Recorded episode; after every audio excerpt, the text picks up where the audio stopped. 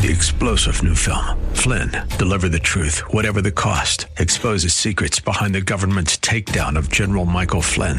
Flynn knew what the intel world had been up to. He ordered the first audit of the use of contractors. This set off alarm bells. He told the truth. He was the most dangerous person for Donald Trump to hire. They had to get rid of Flynn. Flynn, deliver the truth, whatever the cost. Available now. Watch it today. Go to salemnow.com. Salemnow.com. We somehow think that our net worth determines our self worth. The problem with that is that people will sacrifice their values, their faith, their morals, and their integrity just to make another dollar. I want you to know that you're already beautiful. You're already worthy. Based on what Christ did for you on the cross, He created you, He blessed you, He graced you, He saved you. You are already rich beyond imagination. You are a child of the King.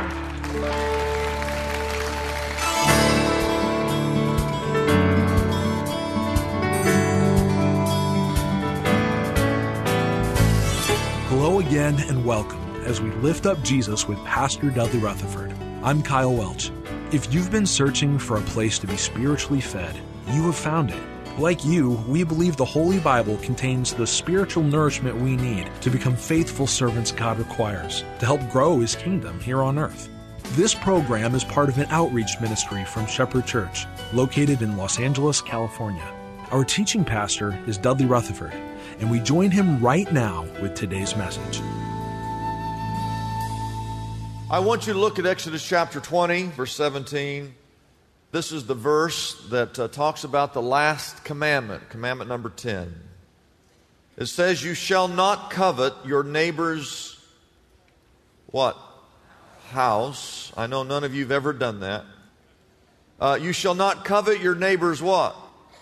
Your neighbor's wife his manservant, his maidservant, his ox or his donkey, or anything that belongs to your neighbor.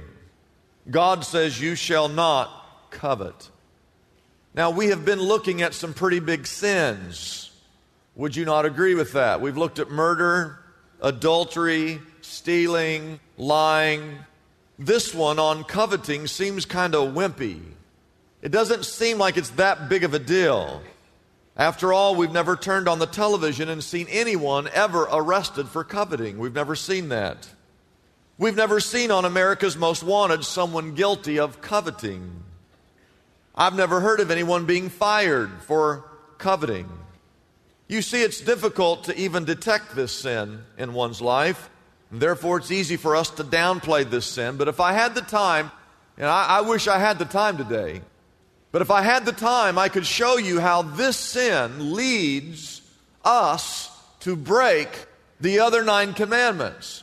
If you remember when we started this series and we looked at commandment number one, which is to have no other gods except me, I said to you that if you could just get commandment number one, no other gods except the one true God, if you could just get that down, you wouldn't even have to worry about the other nine. Well, now we've come to the tenth commandment thou shalt not covet. I want you to know that this breaking this commandment leads to murder. It leads to stealing. It leads to lying. It leads to worshiping false gods. This commandment leads to the breaking of the other commandments. That's why it's so important. Covetousness is an uncontrolled desire to acquire. Now, I have to say this it's not wrong to desire to acquire certain things. I think God put that in our nature, uh, a desire to acquire things. I, I, just think that's who we are. And there are some things that are okay uh, to want. For example, peace. Peace is a good thing to want, it's a good thing to desire. Salvation is a good thing to want, it's a good thing to desire. I wish all of you were saved. It's okay to want to be saved. It's okay to have a desire to understand the Word of God. Wouldn't you like to just have a better understanding of the Word of God? It's okay to desire that and to acquire that. But what he's saying here is that uncontrolled, it's an uncontrolled desire to acquire is what's wrong. God is saying there are some things that are not yours. There are some things that are off limits. There are some things that will cause more harm than good. Excessive desire, envious desire. Would you not agree with me that in our society today, there is this desire to keep up with the Joneses? Would you not agree with me on that? Today's message, I want to give you five consequences. And you can see if, if any of these five things are going on in your life, then maybe you do have a problem with coveting. And then we're going to look at five uh, steps to conquering covetousness. So here's the first consequence. Write this down if you would, please. It's fatigue. Fatigue is a consequence of wanting more. In our culture, we have never been so stretched to the limit in our zest to acquire so much so quickly. We work long hours. We take on second jobs. Some of you have third jobs. Husbands work, wives work, children. Well, we want the children to work. It's hard to get them to work, but we want our children to work. And we work around the clock. We work tirelessly. And we're willing to put up with long commutes and traffic. And as a result, we're all tired. We, we have literally worn ourselves out in the pursuit of trying to acquire things. The Bible says in Ecclesiastes chapter 5 verse 10, whoever loves money never has money enough. Whoever loves wealth is never satisfied with his income. We are exhausted people in this pursuit. Number two, the second consequence is debt. Can anyone identify with debt here today? The Bible says in Proverbs 22 that the borrower is a servant, which is the word slave. The person who borrows is a slave to the lender. The Bible also says in Proverbs chapter 22, verse 26 and verse 27, do not be a man who strikes hands in a pledge or puts up security for his debts, for if you lack the means to pay, your very bed will be snatched from underneath you. Your bed is about to be snatched from you because of debt. Did you know the average American spends $1,300 for every $1,000 they make? Let me explain that to you again. For every $1,000 we earn, we spend $1,300. You say, well, how's that possible? Well, that's called deficit spending. That's something our president and our Congress, and I blame all of them, they are professionals at that. We are now some $20 trillion in debt as a nation. And they're putting that upon your backs and upon my backs. It's the same thing that we do as individuals. We can't be too mad at them because we do the same thing. Every thousand dollars we earn, we spend thirteen hundred dollars. Uh, I want you to know this that if you ever look and you see that the grass is greener on the other side of the fence, you can be assured that they have a larger water bill than you have. We've got to learn how to live within our means. Can someone say amen? Number three is worry. Worry. Worry is the consequence. When, when your desire to acquire has gone haywire, you worry. Ecclesiastes 5:12 says, now look at this verse, the abundance of a rich man permits him no what? Sleep. Well, why can't he sleep? Well, cuz he's up all night. Why is he up all night? He's worrying about his stuff. How to protect it, how to guard it, how to save it, how to invest it, how to insure it, how to avoid paying taxes on it. The fourth consequence of coveting is conflict. Now, the Bible says in James 4, a couple of verses here you need to see, what causes fights and quarrels among you? You want something, but you don't get it. He's answering the question where do fights and quarrels come from? You want something, but you don't get it. You kill and, what's the word? Covet. But you cannot have what you want. Did you know that the number one cause of divorce in America is financial tension. Husbands and wives, supposedly who love each other, arguing over money, spending, how much on this, what are we going to do with that? Why are we buying this? And the possessions that they own. You need to understand that we're not supposed to covet what someone else has a neighbor's house, a neighbor's wife uh, an ox or a donkey, well, we'll just say their boat or their car. Or anything that belongs to your neighbor, it will lead you down a dark path of inner conflict and outer turmoil. Did you know that there are battles and wars that are being waged this very moment all over the world simply because they're coveting? Nations fighting over land and oil, countries fighting over sovereignty, companies fighting over customers, citizens arguing over parking spaces. Now, I want to give you five solutions to conquering covetousness. Number one, resist the comparison game. We've got to stop comparing ourselves to one another. There's always someone with more. 2 Corinthians chapter 10 verse 12 says, "We do not dare to classify or compare ourselves with some who commend themselves.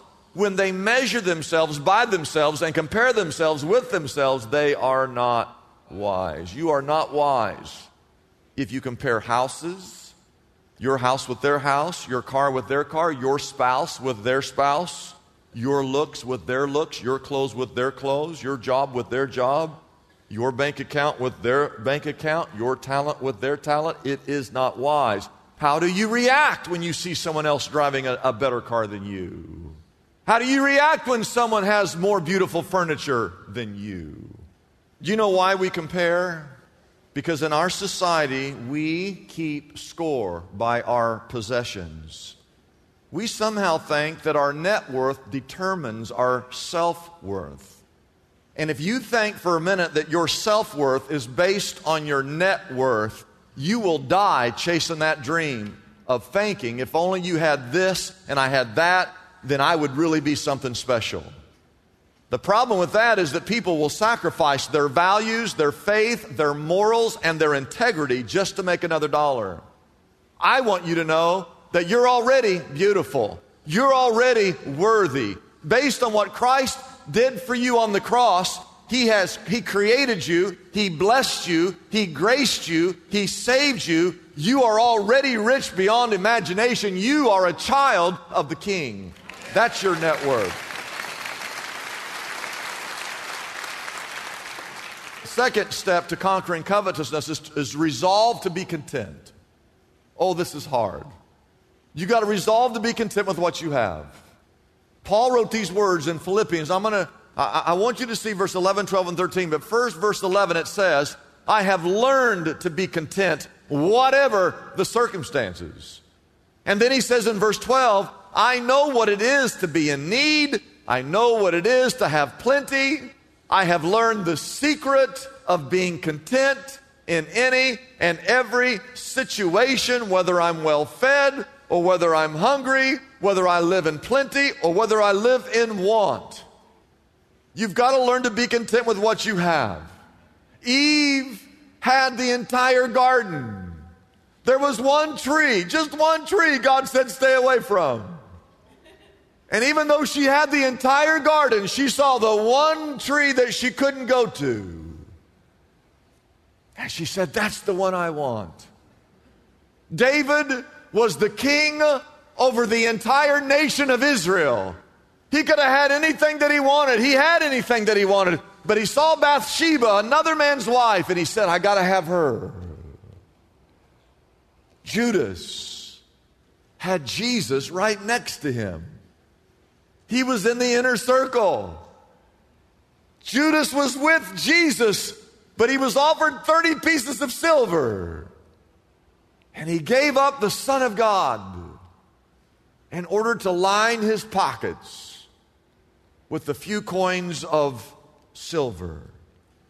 You have to learn to be content with what you have. You see, the very next verse says, Now, we take verse 13 out of context all the time. I meet Christians all the time. They're up against a struggle, they're in a battle. It could be anything. They go, Well, I can do all things through Christ who gives me strength. Oh, that's a good verse, but that verse isn't talking about that.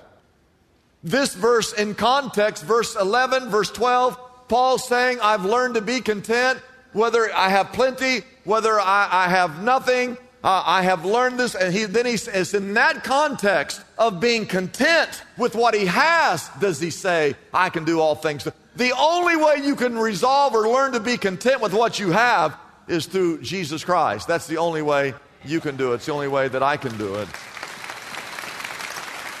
The third step The third step in conquering covetousness is to rejoice in what we do have. In other words, and you need to write this down somewhere in your notes, just be thankful. Be thankful for what you have. Ecclesiastes 5:19 Moreover, when God gives any man wealth and possessions, and he just enables them to enjoy them and accept his lot in life and to be happy in his work, this is a gift of God. Everything you have is a gift that comes from God. Whether you have just a little or you have a lot, you need to enjoy whatever it is that God's given to you. We get in trouble when we fall into the win and then game. When I get this, then I'll be happy. When I get a better paying job, then I'll be happy. When I get my kids through college, oh, then I'm going to be happy. When I get this new piece of furniture, then I'll be happy. When I get this new smartphone, then I will be happy. No, you won't. You're going to be just as unhappy then as you are now. I want to ask you this question What is it that you're waiting for right now? What is it that you are waiting for right now that you think if I had, I would only be happy if I had this? What is that? If I was married, I, I just know I would be happy. No, no, no, no. No, no, no, no, no, no, no, no, no. I mean, don't we have married people who think if I was single, I would be happy? Isn't that true? Isn't that true? Oh, if I only had kids, I'd just be happy if I just had kids. Oh, oh, oh, listen, I know they're cute when they're little. Man, they grow up and they're a handful. Happiness is not getting what you want, happiness is enjoying whatever you have. And did you know that God actually enjoys watching you enjoy what He's given to you? Just as you, as a parent, if you've ever given your child anything, you sit back, you just like to enjoy your child, enjoy what you gave that child. And don't you hate it when the child goes, well, This is not what I want, just throws it off? I, I, this is what you don't like that. Well, God doesn't like that either. The Bible says in Proverbs 15 that a greedy man brings trouble to his family. One of the marks of maturity is when you can finally say, enough is enough. And there's two ways to have enough in life either to get more or to want less. There was a preacher in a country church out in the boondocks, and for the first time in his life, he went to New York City. And he walked around those streets. We went back to his little country church. He got back down on his knees and he said, Lord, I want to thank you for all the things that I saw. But I also want to thank you that there was nothing that I saw that I wanted. I want to thank you for that. The fourth key to overcoming covetousness is to release what you do have to help others. This is a big step when you realize that God has blessed you and given to you what He has given to you, not so much for your benefit, but for the benefit of others. I want you to go to 1 Timothy chapter 6. It's a little book in the New Testament. I want you to find it. Verse 17. Command those who are rich. Stop right there. Do not think that he's talking about someone other than you here.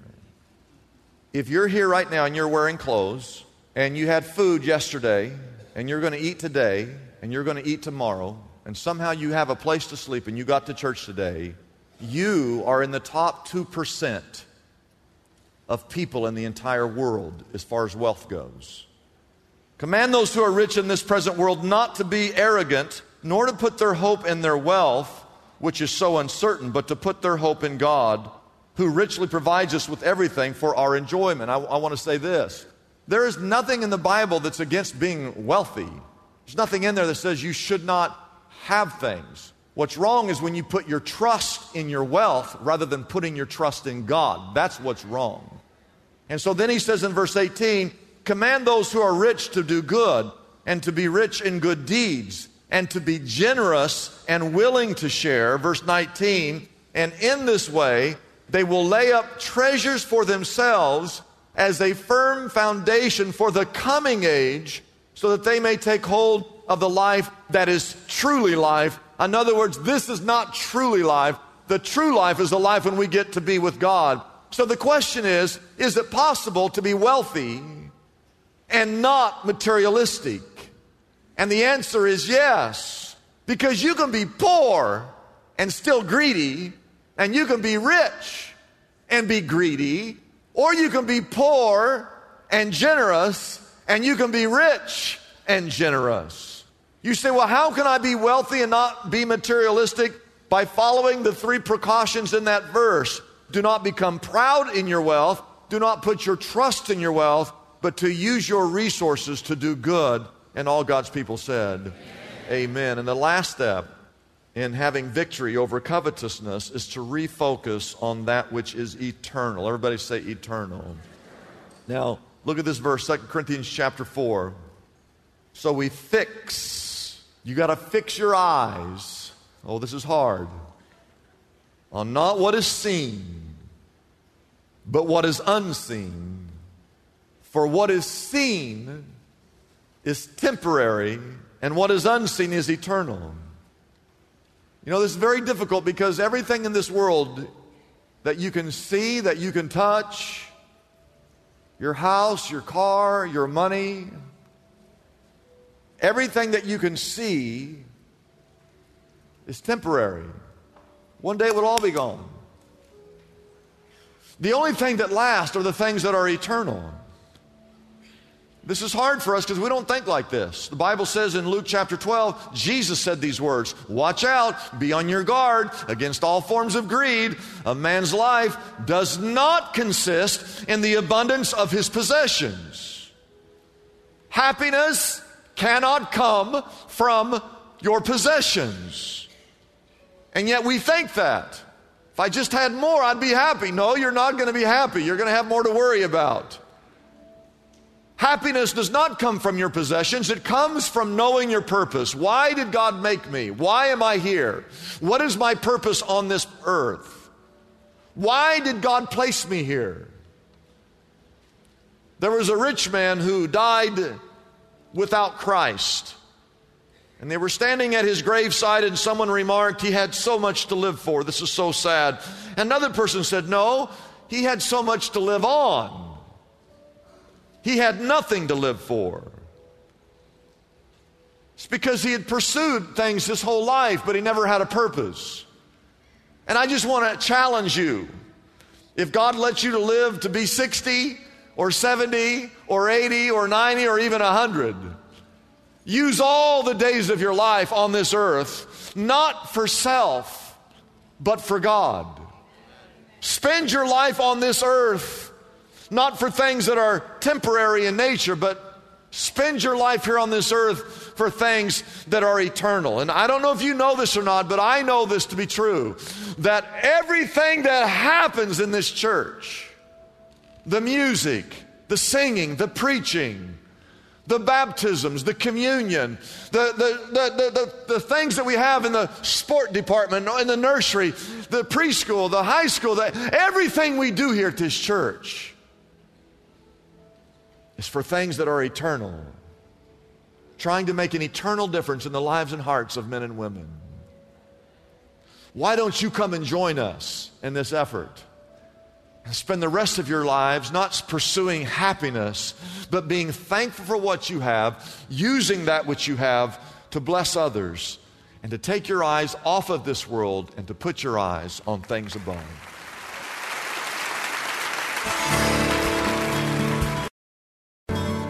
If you were moved by Pastor Dudley's message tonight, we want you to know we have phone counselors standing by and ready to pray with you right now.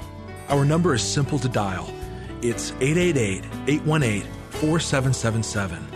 Again, that number is 888 818 4777. We are ready for any prayer requests or needs you may have. Ephesians 6 reminds us of the many gifts we have been given by God and prayer is one of the greatest assets we have as Christians to fend off any attack by the enemy.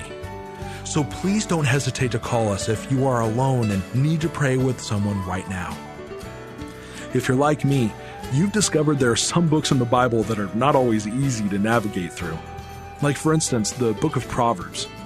Proverbs contains 31 chapters and can be very daunting to go through if you are looking for a specific topic. That's why Pastor Dudley has created the perfect resource to help you with the book of Proverbs. It's called Proverbs in a Haystack. and it is our special offer for everyone listening tonight. Proverbs in a Haystack removes the challenge of searching through the book of Proverbs. It has over 2,000 topics that easily cross reference to the exact chapter and verse you are looking for. This invaluable resource can be yours right now for a gift of any size to the Lift Up Jesus radio ministry. You can receive your copy of Proverbs in a Haystack by calling us at 888 818 4777. That number again is 888 818 4777. We know you will be blessed by this unique resource created exclusively by Pastor Dudley. So be sure to call right now and ask for your copy of Proverbs in a Haystack today. I'm Kyle Welch, inviting you to join us tomorrow at this same time as we again lift up Jesus with Pastor Dudley.